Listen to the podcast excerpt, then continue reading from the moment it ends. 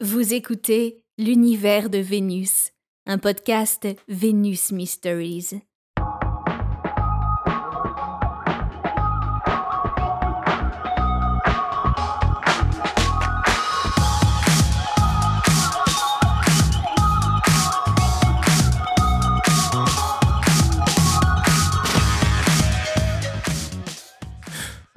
À tous et bienvenue sur Venus Mysteries, euh, l'univers de Vénus, le podcast. Je suis donc Maximus et j'ai le plaisir de vous retrouver aujourd'hui dans ce nouvel épisode euh, avec un nouvel donc un nouveau euh, contenu de notre série Les Lumières de Vénus. épisode que j'anime avec Jane Oberdorf. Bonjour Jane. Salut Maximus. Et euh, donc aujourd'hui, on va parler d'un nouveau sujet euh, en, rapport direct avec la sexualité, qui est la sexualité positive. C'est ça, on va parler aujourd'hui dans ce deuxième podcast de la sexualité positive. Hmm. Et de quoi s'agit-il? Du coup, on rentre directement dans, le vif du sujet. ok, bah ça me va. Euh, alors, j'avais envie de parler de sexualité positive mm-hmm. parce que j'ai fait une formation il y a quelque temps sur la thérapie conjugale positive, où on a parlé aussi de la sexualité positive. Et peu de temps après, j'ai euh, mangé au restaurant avec mon père, mmh. où je lui ai parlé de cette formation, et il m'a dit une sexualité positive. D'accord? Mmh. Pourquoi il existe une sexualité négative? Et puis il a rigolé. Mmh. Donc sur le coup, j'ai pas dit grand-chose, mais euh, c'est vrai que dit comme ça, en tout cas comme j'ai pu le présenter, ça pourrait peut-être paraître un peu étrange. Et ça m'a réfléchir, ça m'a fait réfléchir, pardon. Mhm. Et j'ai quelques questions à poser mhm. aux auditeurs, euh, à toi, Maximus, euh, en général. Euh, alors, est-ce que ça vous est déjà arrivé de dire oui à un rapport sexuel auquel vous n'aviez absolument pas envie? Mhm. Est-ce que ça vous est déjà arrivé de vouloir tellement être au top durant un rapport sexuel que ça a donné tout l'inverse? Juste parce que vous étiez plus focalisé sur votre performance que sur votre ressenti et le fait d'être bien avec l'autre. Est-ce que, je vais encore plus loin, est-ce que ça vous est déjà arrivé d'avoir un rapport sexuel pénétrant, douloureux, et de ne rien dire pour pas empêcher l'autre d'avoir du plaisir? Je peux encore continuer avec tous les stéréotypes qu'on connaît quand même plutôt bien dans la sexualité, euh, comme euh, c'est à l'homme d'assurer, le sexe c'est sale, le rapport sexuel est essentiellement tourné autour de la pénétration. Enfin voilà, je fais exprès hein, de citer des, vrais clichés. Mhm. Mais en gros, tout ça, et plus encore, c'est de la sexualité négative. Mhm. Alors, vous allez me dire que on pourrait trouver des très bonnes raisons, des excuses, d'accord, des fausses croyances sur lesquelles on pourrait répondre à ces questions comme oui, mais c'est important pour mon ou ma partenaire. Si je dis trop souvent non, il ou elle va croire que je ne l'aime plus, mhm. euh, ou euh, va aller voir ailleurs. Hein, ça, ça se peut aussi. Ou encore, c'est quand même une obligation quand tu es en couple de faire l'amour un certain nombre de fois par semaine. Donc clairement, comme je le disais, eh ben ça, ce sont des fausses croyances. Et c'est quand même ultra négatif. Tout ce que je viens de citer, quand même, c'est plutôt des injonctions. Et qui ont du coup la vie dure et qui mènent la vie dure à la sexualité, et en tout cas à la sexualité positive. En fait, c'est ce négativisme, ces idées, ces stéréotypes, ça n'aide pas hein, à euh, être détendu dans la sexualité, à être positif dans la sexualité, bien au contraire. Ok. Voilà, déjà. D'accord. Et donc, la sexualité positive? Oui. C'est quoi? C'est du coup l'opposé de, de, de, tous ces, euh, tous ces, euh, toutes ces injonctions oui. Euh, négatives. Donc du coup. Et eh ben du coup, la sexualité positive, c'est alors pour moi, ça, je vais le comparer un peu comme un bon cocktail. D'accord? Je sais pas si tu aimes mhm. les cocktails, mais voilà, moi je, je le compare un peu comme un bon cocktail. Il y a besoin de plusieurs ingrédients des mmh ingrédients qui sont de bonne qualité. D'accord? Et quand on mélange tout ça, eh ben on a une sexualité qui est consciente, épanouie, plaisante, jouissive. Mmh quand je dis jouissive, je dis pas forcément orgasmique. Hein, pas obligatoirement en tout cas. Sinon, mmh. on retombe dans la sexualité négative. Je m'explique. Dans la sexualité positive, l'objectif, c'est de jouir, mais du moment présent.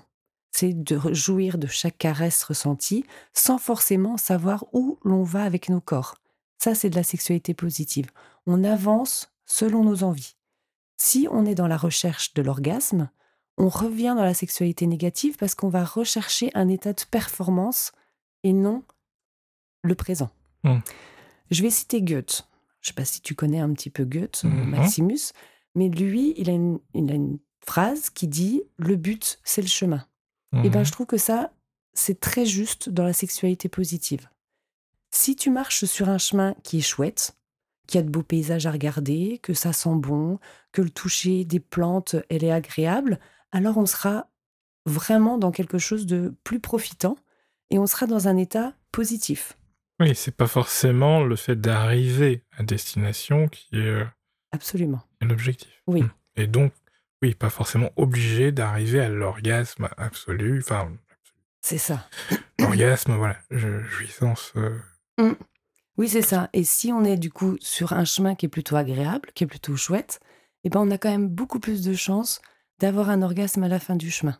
Mmh Mais bon, c'est pas une finalité en soi. Oui. Mais voilà, si on est bien sur le chemin, et eh ben du coup, on sera bien sur tout ce long de chemin. Si on est déjà en train de penser à la fin du chemin, et eh ben on n'est pas dans le présent et du coup, on n'est pas dans de la sexualité positive. Mmh.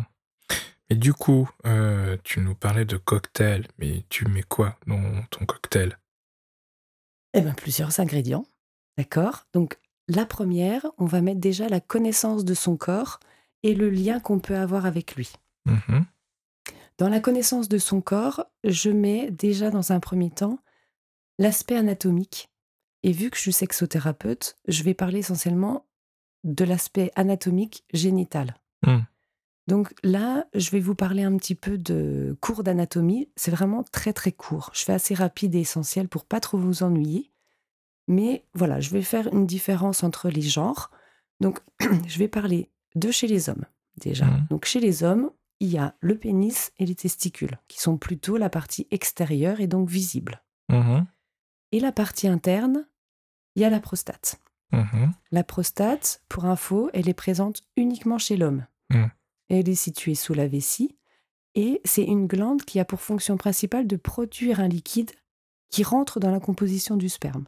Mhm. Je fais très simple et très court hein, pour pas endormir tout le monde. Non, mais ça reste intéressant. Hein, euh, il y en a plein qui savent pas.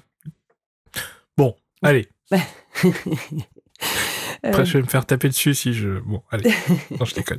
Donc là, ce que je viens de citer, c'est la partie génitale de l'homme. Mhm. Donc, dans la connaissance de son corps, au niveau de la sexualité, c'est aussi important de savoir comment on fonctionne. Et comment on fonctionne, pour l'homme en tout cas, au niveau de l'érection. Mhm. L'érection, c'est un afflux de sang qui va venir gonfler le pénis et le durcir grâce à une stimulation. En gros, voilà pour les hommes. D'accord? Les mmh. choses un peu importantes à connaître au niveau sexualité et au niveau connaissance de soi, au niveau de sa génitalité. Maintenant, je vais parler des femmes.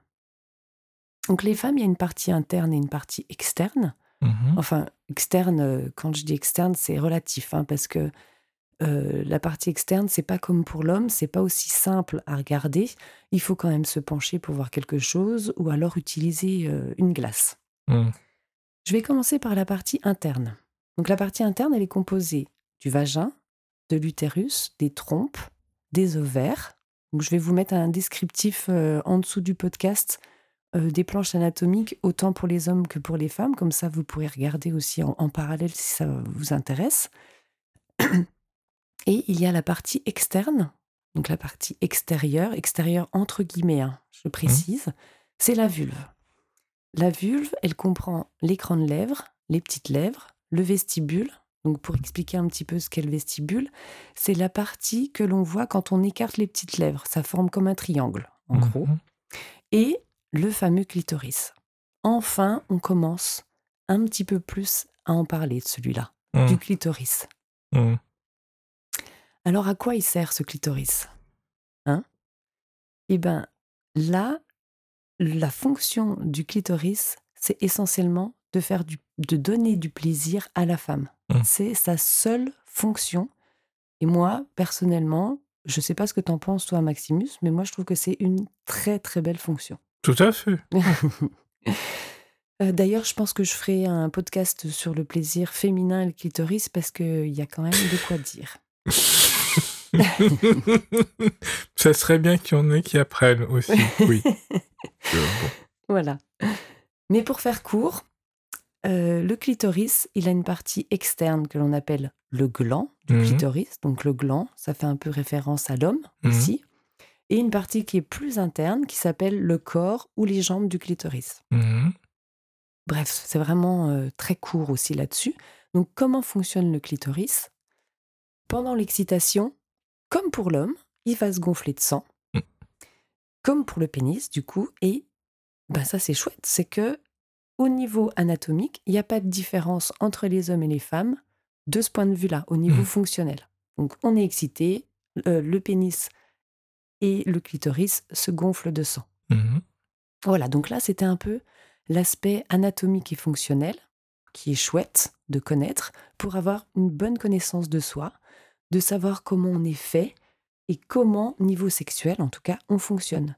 Mmh. L'idée, c'est pas de vous donner un cours de médecine, d'accord? De un, parce que je ne suis pas médecin, et de deux, ça n'a vraiment aucun intérêt dans la sexualité. L'idée, c'est d'avoir plutôt une idée globale, parce que mieux se connaître, ça permet de mieux se comprendre et donc de se détendre. Mmh donc voilà pour la partie connaissance de soi. Euh, l'autre partie, c'est le lien qu'on a avec soi c'est l'estime de soi, c'est comment on se voit à travers nos propres yeux. Alors là, je ne vais pas m'étendre parce que ça a été le sujet du premier podcast qu'on a fait ensemble. Mmh euh, donc, vous pouvez aller l'écouter ou le réécouter. On remettra le lien euh, en description. Ok? Oui, de toute façon, ils l'ont. Enfin, le, le, site va le leur suggérer vu qu'on est sur dans la même série. Ok, super. Merci Maximus. Alors, juste dans la connaissance de soi, je souhaite quand même rajouter se connaître dans sa sexualité. Mmh Quelles sont nos zones qui nous font le plus d'effet? Sur tout le corps, hein. c'est mmh pas essentiellement autour du génital, c'est sur tout le corps. Apprendre à s'écouter au fur et à mesure des caresses que l'on donne et qu'on reçoit aussi. Mmh. Ça, c'est dans le moment présent. Et ça fonctionne autant dans sa sexualité seule que dans sa sexualité à plusieurs. Alors je vais y revenir plus tard aussi dans le podcast, mais la sexualité, elle est mouvante. Et ce, au fur et à mesure de l'âge. Hmm. On n'a pas la même sexualité à 20 ans qu'à 40 ou à 70, et heureusement d'ailleurs. Hmm. Hein, à 20 ans, il y a certaines zones de notre corps qui vont être plus sensibles. À 40, ces, ces zones ne seront plus du tout au centre de notre attention. Hmm. Et inversement aussi, il y a des zones qui ne nous touchent absolument pas à 20 ans mais qui vont être extrêmement érogènes à 60 ans. Et c'est mmh génial d'ailleurs d'avoir cette info. Mmh. On peut que difficilement tomber dans la routine en sexualité, si on est en tout cas dans cette conscience de score. Bien sûr. Je dis ça pour rajouter une dimension qui est de ne pas oublier du coup d'être présent avec soi lors de l'exploration de notre corps seul ou à plusieurs. Et de se connaître évoluer au niveau de nos sensations, et eh bien ça, ça va nous permettre d'être dans une sexualité ouverte et dans le présent. Mmh. Voilà en gros pour le premier ingrédient. Et quels sont les autres ingrédients alors? Alors il y en a d'autres, effectivement. Le deuxième, ça sera plutôt la santé sexuelle, mais d'un point de vue sanitaire. Mmh. Alors la santé sexuelle, elle fait partie de la santé globale, au même titre que la santé physique et mentale. D'accord? En gros, d'un point de vue sanitaire, c'est quoi? C'est avoir accès aux informations et connaissances qui vont nous permettre d'être maîtres de notre sexualité. C'est connaître les risques éventuels lors de rapports sexuels tels que les IST. Donc les IST, c'est les infections sexuellement transmissibles. Avant, mmh. avant, on parlait des MST, maladies sexuellement transmissibles. Le mot a été euh, changé. Mmh. Alors l'idée, c'est pas forcément de connaître toutes les IST ou les symptômes par cœur, c'est pas l'idée, mais c'est plutôt de savoir comment on peut être contaminé pour éviter de l'être. Bien sûr. Globalement, c'est relativement simple. S'il y a un nouveau ou nouvelle partenaire, c'est bien de toujours mettre un préservatif. Mhm. Si on décide d'arrêter de mettre le préservatif, on fait des tests ensemble avant euh, pour pouvoir euh, arrêter la, la, la mise en place du préservatif. Et d'ailleurs, les, les, les, les tests sont pas non plus si compliqués à faire. hein. Oui, c'est une prise de sang. Voilà. Voilà. Donc vraiment, euh, faut- enfin, je dis ça, voilà, parce que parfois, je crois, certaines personnes l'imaginent, enfin moi je le dis en tant, entre autres hein, que producteur sur Venus Mysteries, Mm. les gens vont avoir une, une image des tests, d'une batterie de tests médicaux, enfin compliqués. Non, ça va, ça va plutôt vite, c'est relativement simple à faire. euh, je crois même que dans certains lieux, c'est gratuit. Oui, absolument. Euh, et voilà, donc vraiment pas hésiter. Oui, ça c'est hyper important. euh. Et puis, vaut mieux prévenir que guérir, parce que guérir, du fait. coup, c'est quand même beaucoup plus long, beaucoup plus contraignant et pas très forcément agréable. Non. On n'est pas forcément très bien dans sa culotte quand on a une IST. Donc voilà, donc je voulais pas t'interrompre, mais excuse-moi, vas-y. Mais très bien, merci de, de- de rappeler euh, cette importance-là. Donc voilà, du coup, le préservatif, en plus, ce qui est intéressant chez lui, c'est que c'est le seul moyen de contraception qui protège à la fois des risques d'IST et des risques de grossesse. Donc c'est un peu ceinture et bretelle, tu vois. Alors en santé sexuelle, niveau sanitaire, comme je l'ai dit tout à l'heure sur le risque de grossesse, il y a aussi ce risque. D'accord? Le risque de grossesse. Quand je parle de risque, c'est uniquement pour des grossesses qui ne seraient pas désirées. D'accord? Sinon, ce n'est pas un risque. Bien sûr. C'est du coup connaître les différents moyens de contraception, en parler avec son médecin généraliste, une sage-femme, gynéco, essayer de trouver la contraception qui nous correspond le mieux. Si vous êtes en couple, ça peut être une cont- contraception masculine ou féminine. La contraception, c'est pas genré, c'est pas que les femmes qui doivent prendre la pilule, le stérilet ou ou un autre moyen de contraception. Ça peut être aussi l'homme qui peut participer à, ce- à cette action et au moyen de contraception et à la mise en place du moyen de contraception. De toute façon, pour le moyen de contraception, il n'y a que le couple et la personne qui prend le moyen de contraception qui sait ce qui lui convient. Personne d'autre.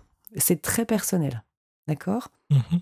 donc voilà, du coup ça c'est plutôt l'aspect santé physique autour de la sexualité qui va pouvoir euh, nous aider à nous sentir bien dans notre tête et détendu dans sa sexualité. Si on a un moyen de contraception, au moins on se sent bien. De ce point de vue-là, on a peu de chances qu'il nous arrive euh, quelque chose de désagréable ou de surprenant. Mm.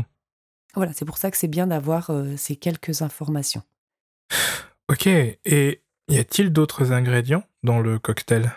Ah oui, oui, oui. Alors on a, pour moi qui est très important, le consentement. Mhm. Très, très important, je trouve. On parle beaucoup de consentement depuis euh, les hashtags MeToo Mhm. et aussi grâce à beaucoup de personnes qui se battent pour une égalité des genres et une sexualité plus douce. Mm. Franchement, merci à toutes ces belles personnes pleines de courage, de tout ce qu'elles entreprennent, parce que c'est un sacré, sacré boulot. On vient de très, très loin en plus. Donc voilà, en tout cas, dans cette partie, c'est un ingrédient qui est très important. Mhm. Je trouve ça essentiel, c'est d'avoir une volonté commune qui est le respect et le bien-être de soi et de l'autre durant sa sexualité. J'ai des clients qui me disent que ça manque de romantisme de demander la permission, qu'il y a du coup plus l'aspect spontanéité. Euh, Eh ben, je suis pas du tout d'accord.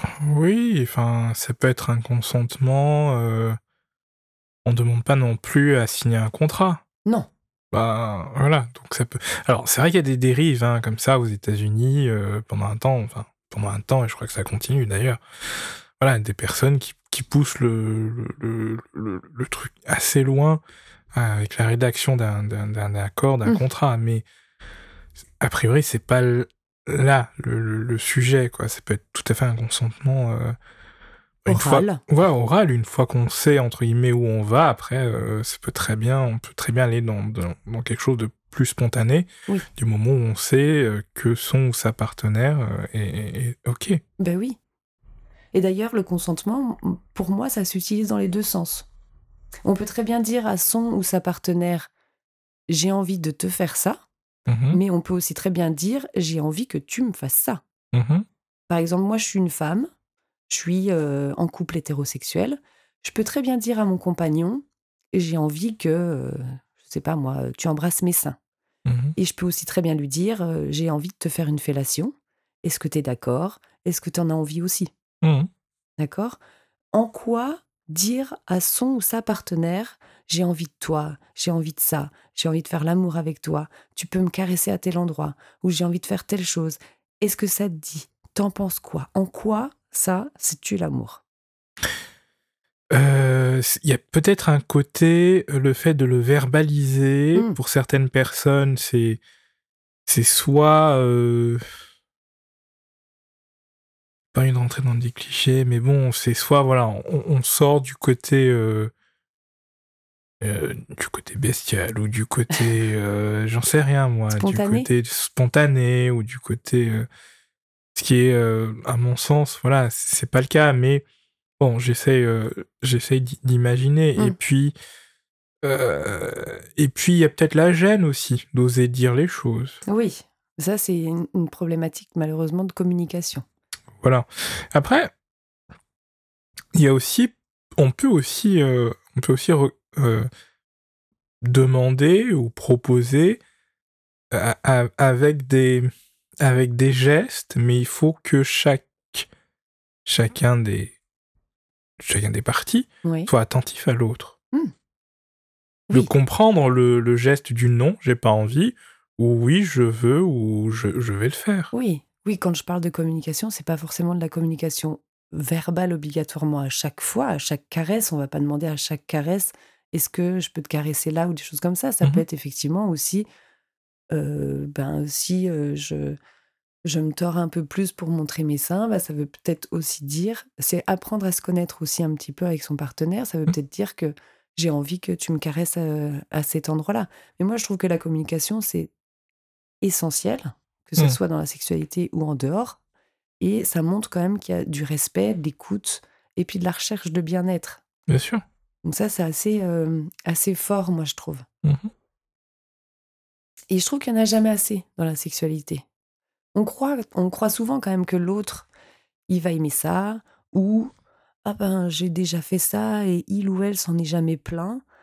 Mais j'en reviens à ce que je disais au début du podcast. La sexualité, c'est un élément qui est mouvant dans, notre vie. Mmh.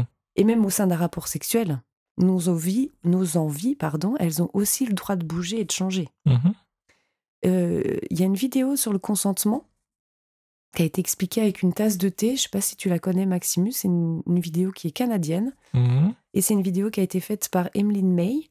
Alors en français, la vidéo, elle s'appelle Le consentement, pas si compliqué en vrai. Mhm. C'est très bien expliqué, c'est euh, relativement simple et elle dure à peine trois minutes. Mhm. Et je vous, on vous mettra le lien là de la vidéo euh, en dessous du podcast. Moi, je trouve que cette vidéo, elle est très très bien faite et elle est très juste au niveau de l'explication du consentement. Hmm. voilà, je vous conseille de la regarder parce que très riche en tout cas. Très bien. Donc en gros, voilà, le consentement, c'est essentiel et c'est être à l'écoute de soi pour être sûr de ce que l'on veut et être à l'écoute de l'autre sur ce qu'il ou elle veut aussi. Mhm. Et contrairement à ce qu'on croit, on ne peut pas penser et encore moins être sûr pour l'autre. Hmm. Et en sachant ça, il est important quand même d'échanger. Donc effectivement, ce qu'on disait tout à l'heure, Maximus, c'est pas forcément échanger sur chaque caresse, mais c'est échanger sur des moments un peu de de, de, doute ou euh, bien sûr. Voilà. Et puis on peut même oser échanger sur le sujet avant, après, sans forcément être dans le moment, mais ça peut faire partie d'une discussion pendant un déjeuner, j'en sais rien, un dîner. Mmh. Euh, voilà, des, préférences ou des souhaits ou des envies de, l'un et de l'autre. Oui, absolument. je suis bien d'accord. Mais c'est vrai qu'il y a, je, trouve de, la chaîne en fait d'en parler, mmh. euh, ce qui est dommage. Mmh. Alors comme ça, bon, de communiquer pendant le rapport sexuel, euh, c'est plus facile à dire qu'à faire. Hein. Surtout quand on n'a pas l'habitude de communiquer et en plus de communiquer sur la sexualité. C'est ce que tu disais exactement là tout de suite. Mmh. Ça reste encore un sujet qui est très difficile et il y a quand même le terme un peu honteux qui se cache derrière l'homosexualité qui reste encore un peu présent. Oui. et pourtant, le fait d'exprimer nos envies, ça peut rentrer dans un jeu érotique pendant la sexualité, par mmh exemple. Ça rend aussi la chose excitante de Mhm. murmurer à l'oreille de son partenaire ou de sa partenaire, de dire Est-ce que tu as envie que je te pénètre, par exemple? Ou Mhm. même, on peut aussi partager un fantasme à voix haute. Mhm. Ça permet aussi d'emmener l'autre dans son imaginaire érotique. Absolument. Et ça permet donc d'échanger, de faire participer et d'enrichir son imaginaire, l'imaginaire aussi de son partenaire. Alors c'est ce que tu disais tout à l'heure par rapport au dîner.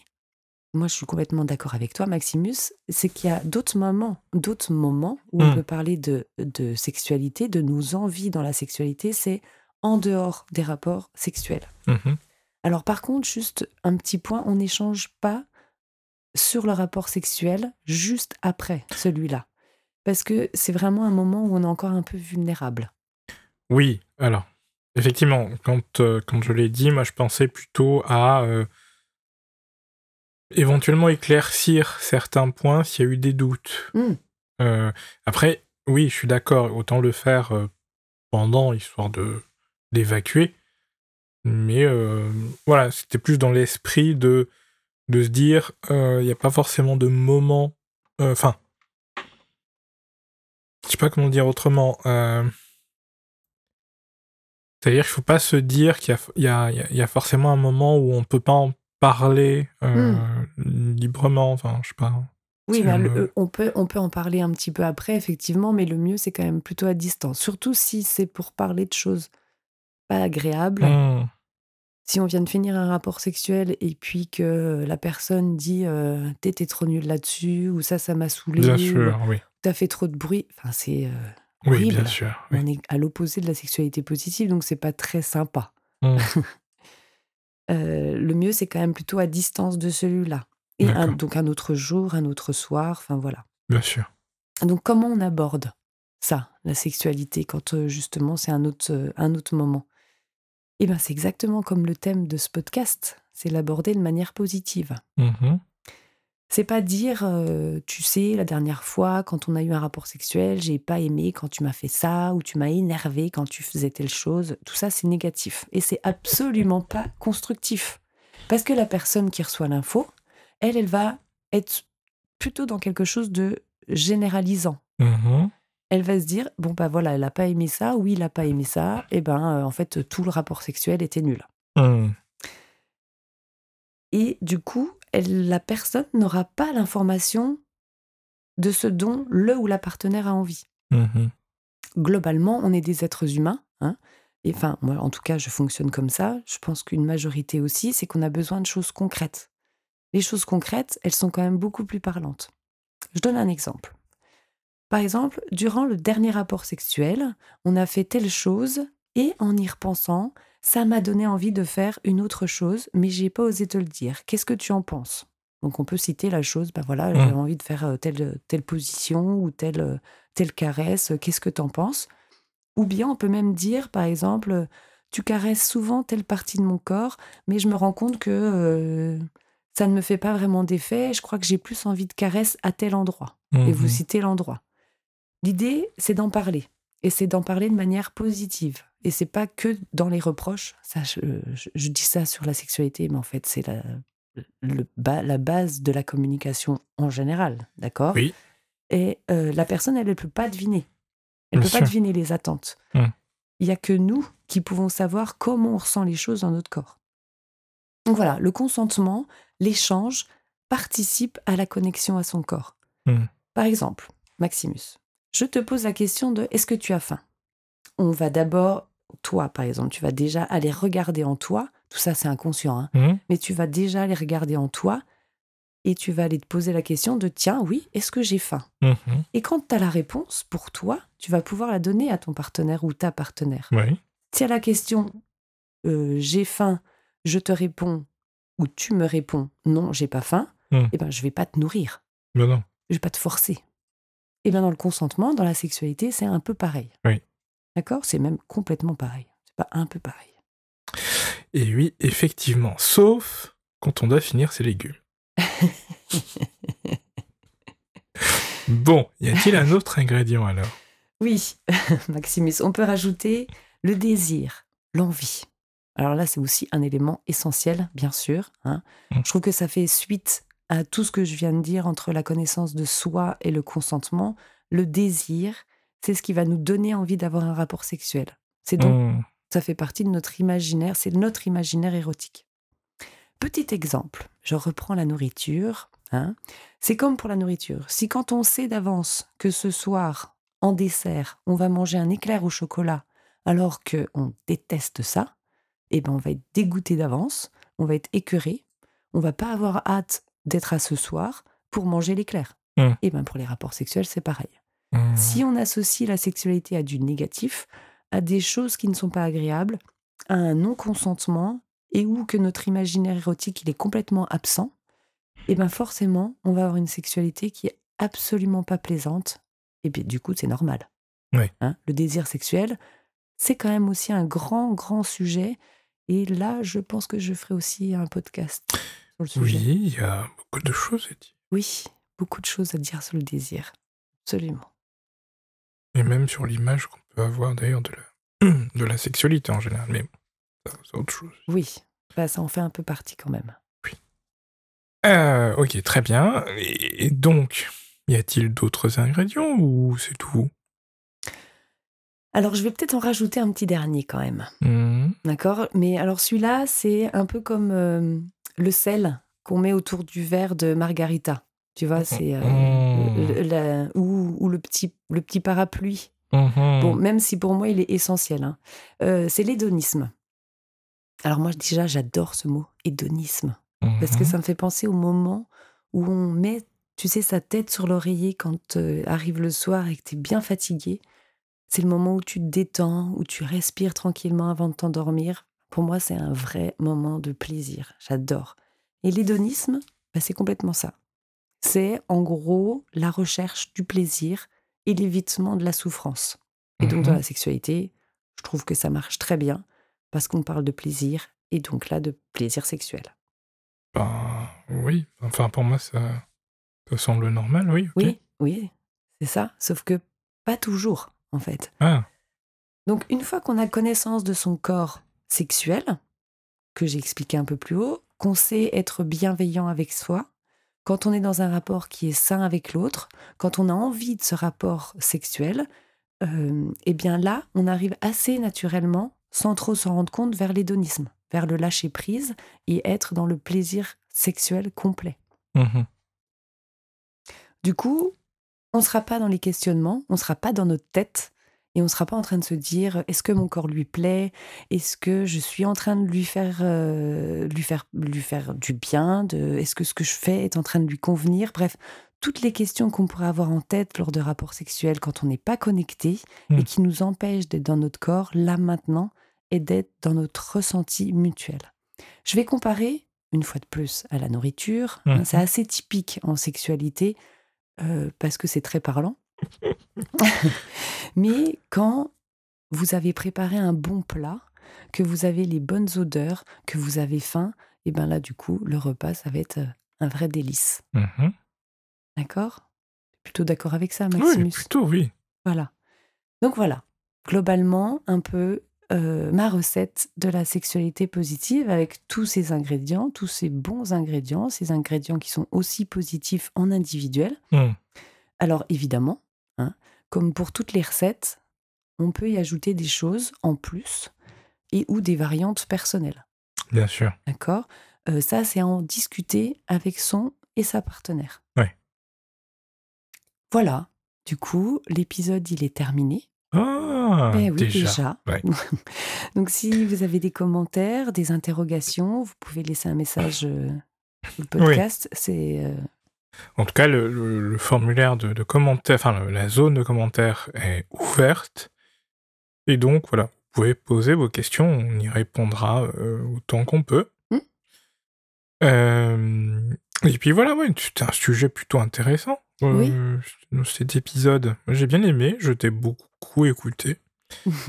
et euh, je trouve ça aussi très important la sexualité positive, la détente, le bien-être, le lâcher prise, le consentement, le voilà, le être à deux ou à plusieurs ou même tout seul dans sa sexualité tout seul, être détendu et pas dans sa tête, c'est assez essentiel. C'est pas évident, c'est pas simple.